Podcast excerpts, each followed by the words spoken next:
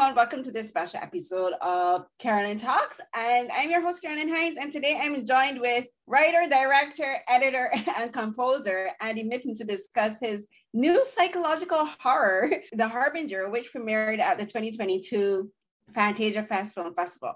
And this film, it's a mind trip. It was not what I was expecting at all. And I think for a lot of people, Andy, this film is gonna be is is gonna kind of like play with their heads and I think also play with the emotions because it kind of did with mine, especially from my own experience. And straight off the bat, like you know, this film it was shot during COVID, of course, but you you make it exist within the world of COVID. So can you st- um, tell me about making that decision for the film first? Like where did the inspiration for this film came from, and, and in the way you do it, because like it's about COVID, like there's no denying that but it's about how COVID affects us mentally and emotionally. Yes, well, thank you, and thank thank you for having me as well. It's really a pleasure to talk to you. Um, yeah, it was a, it was a, a debate very early on about how directly to to place it in, in, in COVID or whether to put it in a parallel space where people could have some distance from it. Um, and I decided it was worth taking on, um, even though there were some reservations that not everyone would everyone would want to go there. But you know, I think as storytellers, we're always looking for how to relate to as many people in the audience as possible around the world.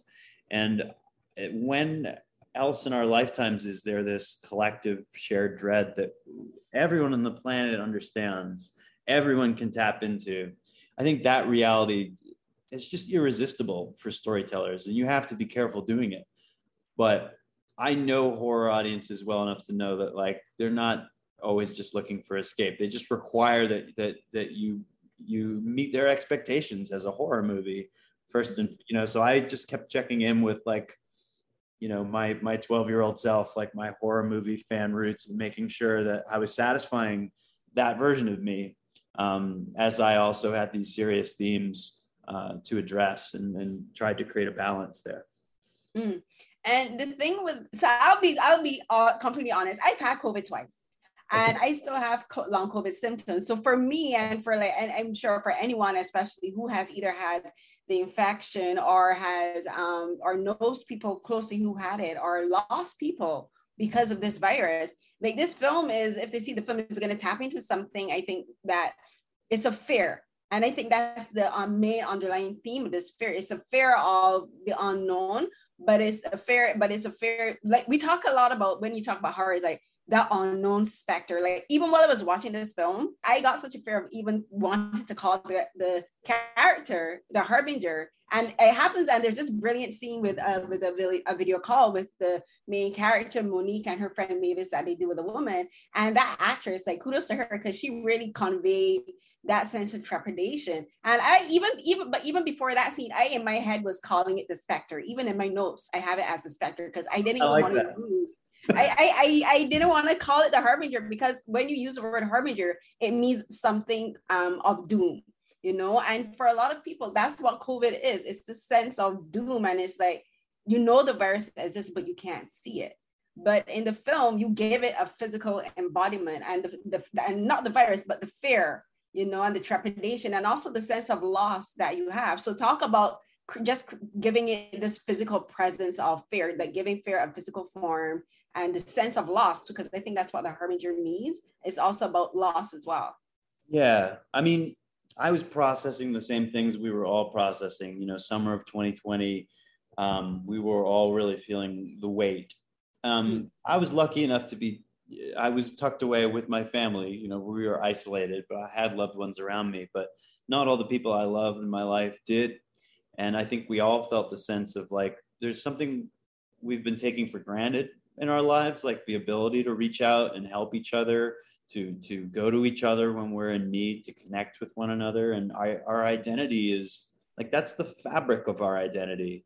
And so for some people, a lot of people that that that fat that there was a dissolution of that fabric that that started to go away and and and um, with the amount of loss just one after another, you you you can't process that. You can't honor those people properly, and that is you know, it, it, we all carry around mortal fears, but I feel like it evolved during this time to another level. Um, and the fear of being forgotten, I, I became interested in that um, because it also fits really well into sort of a horror movie machinery. Um, the idea of, uh, you know, we're used to obviously lives being at stake in horror movies, but the very essence of yourself, the existence of yourself, uh, any you know uh, the things you've affected in the world the idea of all of that going away you just never were at all um, seemed like a good way to sort of reflect it and uh, and also just have a surprising sort of propulsive story um, mm. that I could deal with that weight and that sadness, but also you know uh, there's the characters have a sense of gallows humor about it. At sometimes there there's there's times when the pressure releases. There's warmth in the movie. Um, and I think there's a lot of big hearts in these characters, and the actors who play these characters have really big hearts. I've been saying, you know, it's a cold, bleak movie to some degree. It was a very warm set. It's mm. a hmm. very warm place to work with a lot of uh, loving people. Um, so, you know, when my mother and my children and everyone in my life who's confused about why I make horror movies or why I would want to reflect um, these dark images back into the world, I, you know, I, I remind them of that, that, you know, this, this, these stories are told actually with a lot of love and a lot of respect for these feelings and hopefully offer some avenue of catharsis, uh, you know, for audiences to experience it.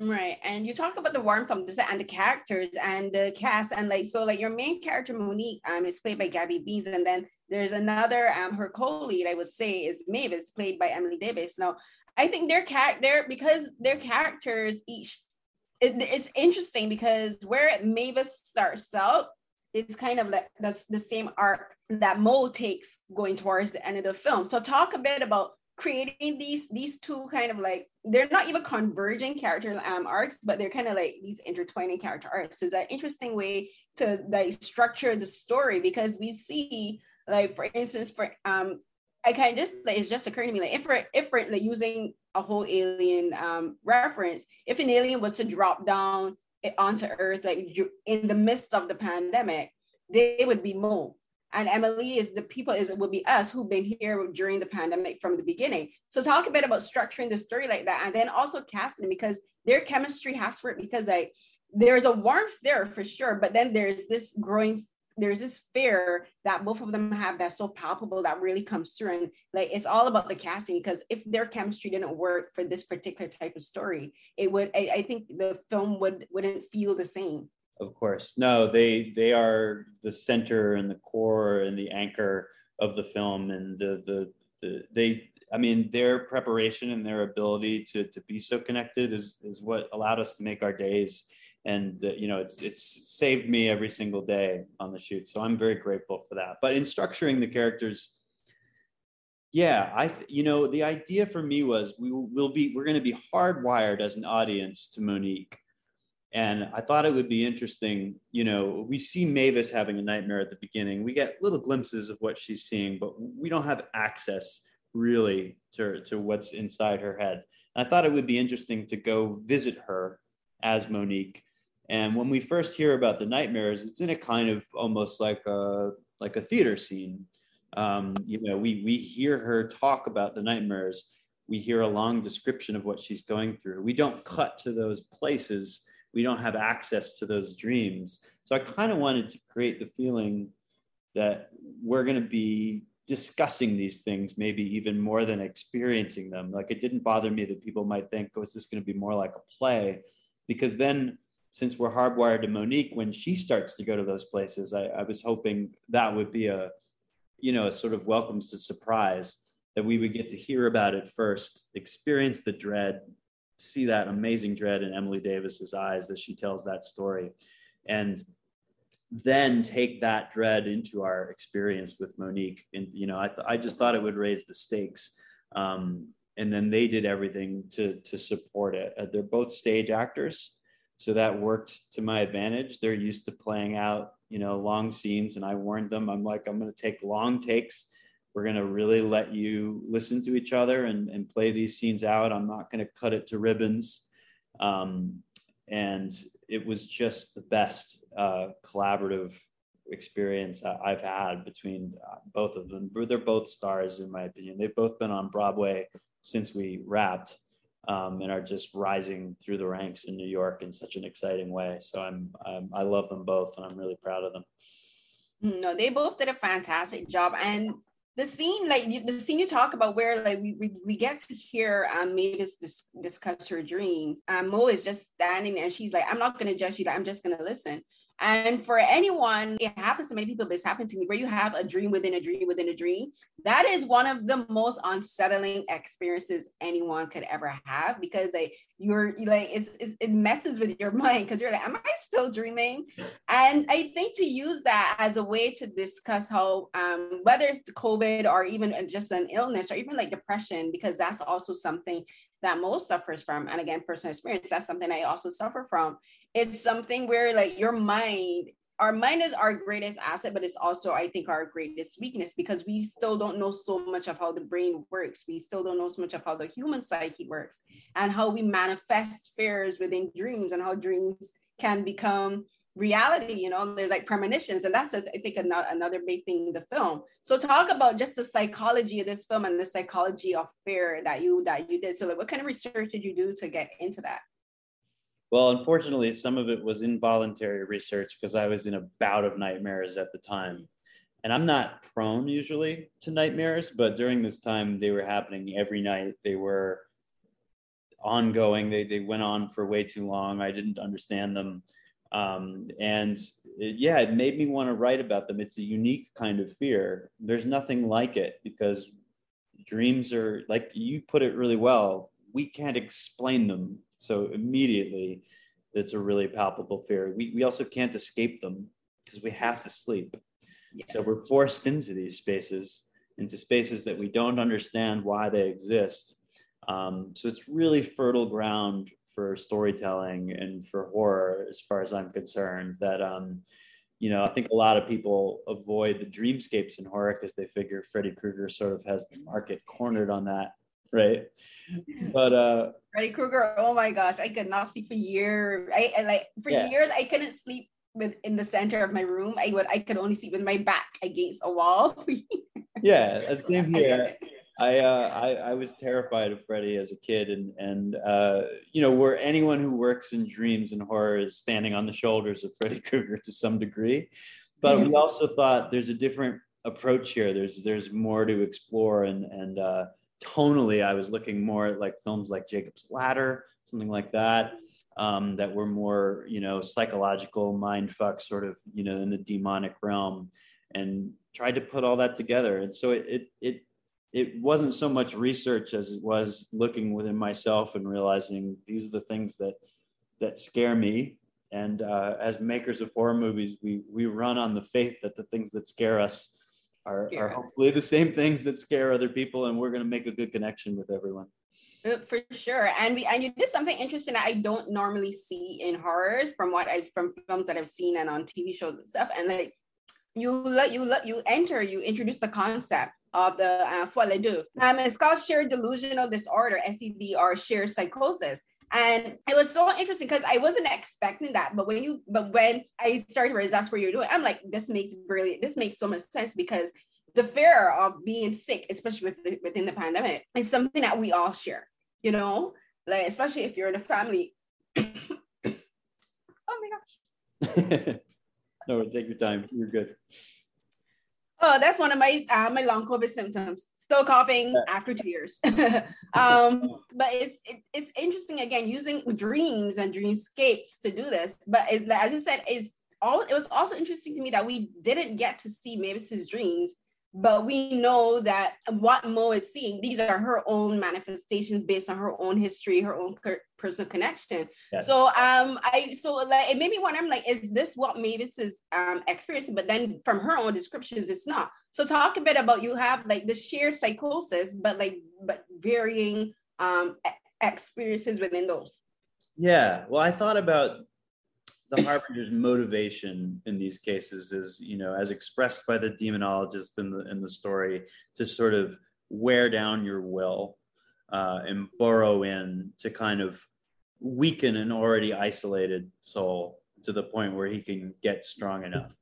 Um, that that's sort of how he operates. So that was my starting point. And i think that if you're the harbinger and you're looking you know every individual is going to have a different you're going to have a different avenue of how to get under their skin and get to the things that frighten them.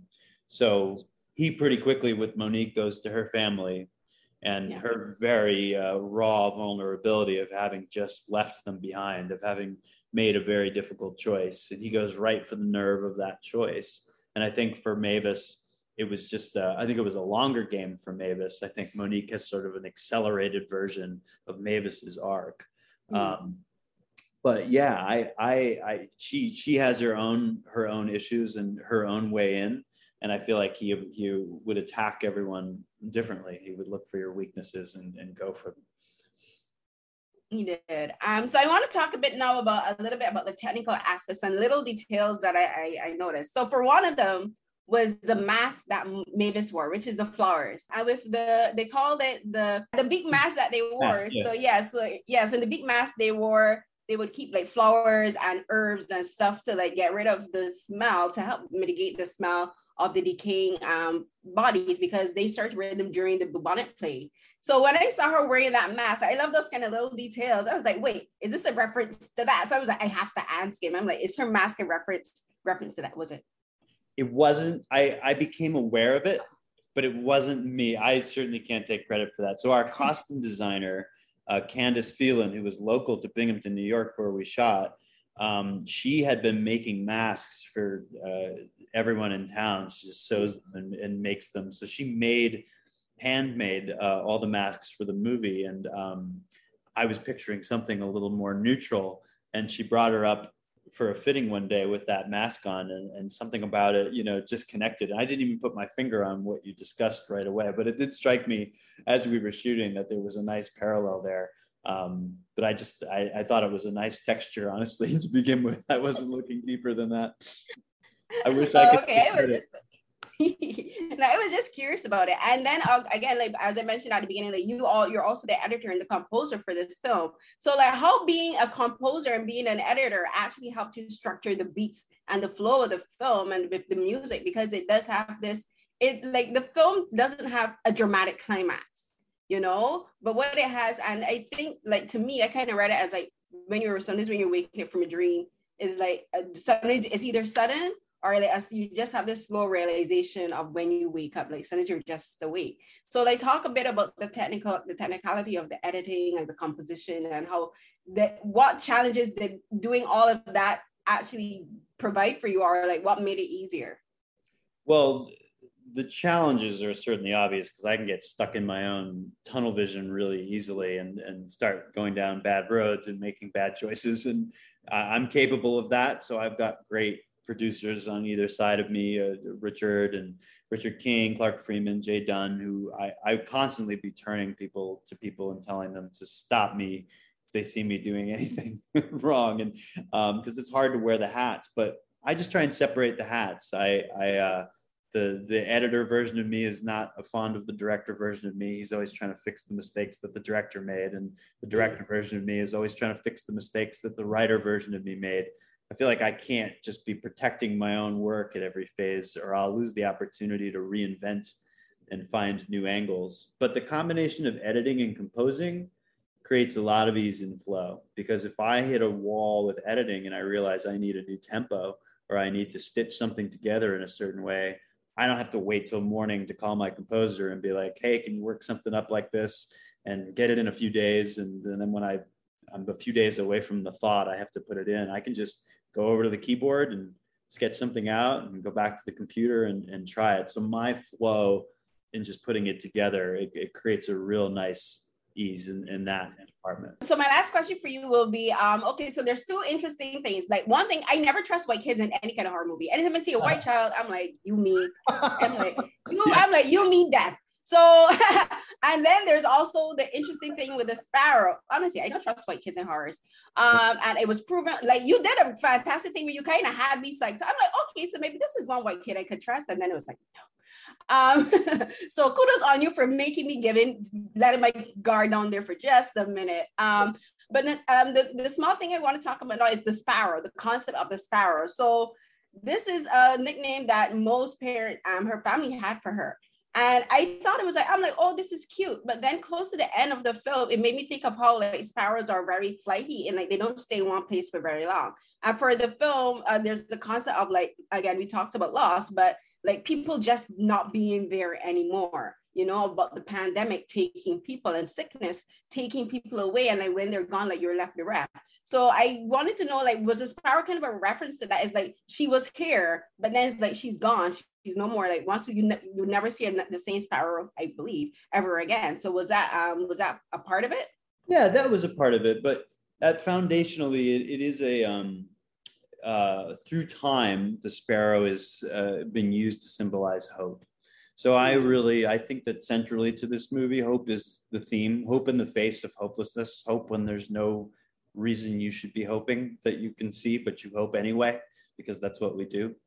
Um, yeah. So the sparrow, I think that's what she is for her family. And the reason why when she is flown away, that um, they still feel lost, even though they can't remember why. Um, so for me, it was just a nice storytelling device to, to sort of represent my theme and string it through uh, to to the final moments. And then yeah, the, everything else you just mentioned was nice kind of frosting on that. But for me, yeah, it was just nailing down. She Monique is hope in the stories. Mm. Okay, great. Thank you so much for talking with me, Andy. This was a great you. discussion. We had a longer time, but I have because I have more questions. But that's it. Thank you so much. And congrats on the film and to you and the cast and the team. Thanks so much. It was a pleasure. So that was another episode of Carolyn Talks, and in this episode, I spoke with writer, director, editor, and composer Andy Mitton about his new film, The Harbinger, which premiered at the 2022 Fantasia Film Festival. This was a great discussion. I appreciate Andy taking the time to speak with me about the film and answer some of my um, slightly nerdy questions about some of the details. It's a pretty trippy film, um, but I think it's it's really interesting in the way how he taps into the psyche of people um, as we experience this COVID pandemic, which is not yet ended, and the ways it has affected many, many of us psychologically and emotionally and mentally. And kudos to him and his cast and the and the production team for the work they've done. I think they did a really good job conveying a lot of things that many of us have been are still currently going through. You can find other episodes of Carolyn Talks on butwhythopodcast.com as well as on Acast and other podcast streaming platforms. There's video versions of my episodes on my YouTube channel under my name Carolyn Hinds and as well as interviews that I've been doing with the African American Film Critics Association, where we do our virtual roundtable with Black creators in the film and television industry, as well as my Asian drama podcast, Beyond the Romance Drama Podcast, also on my YouTube channel and in podcast format on But Why Podcast, as well as on Acast and other podcast streaming platforms. This has been a great year with regards to interviews, not so great in other areas. But as as, as I always enjoy speaking to to directors and just like picking their brains about the things that inspire them and why they do the things they do in films. And it has been a pleasure. I haven't been able to cover Fantasia Fest as much as I wanted to because of health um, reasons, but you know I I appreciate the, the things that I've been able to do so far. And um, you can find me on Twitter and Instagram at Carrie CNH12. That's at C A R R I E C N H 1 2. Usually, my most recent work, interviews, articles, and what, what have you, are in my pin tweets as well as linked in my uh, Instagram post. You can also go into my Linktree account, which is in my Twitter uh, profile, where you can find links to, again, the YouTube channel, my R3 page, where all of my published work is um, housed. Um, and different sites where you can find my work and content. And um, I think that's it. Until the next episode of Carolyn Talks, everyone, Stacy.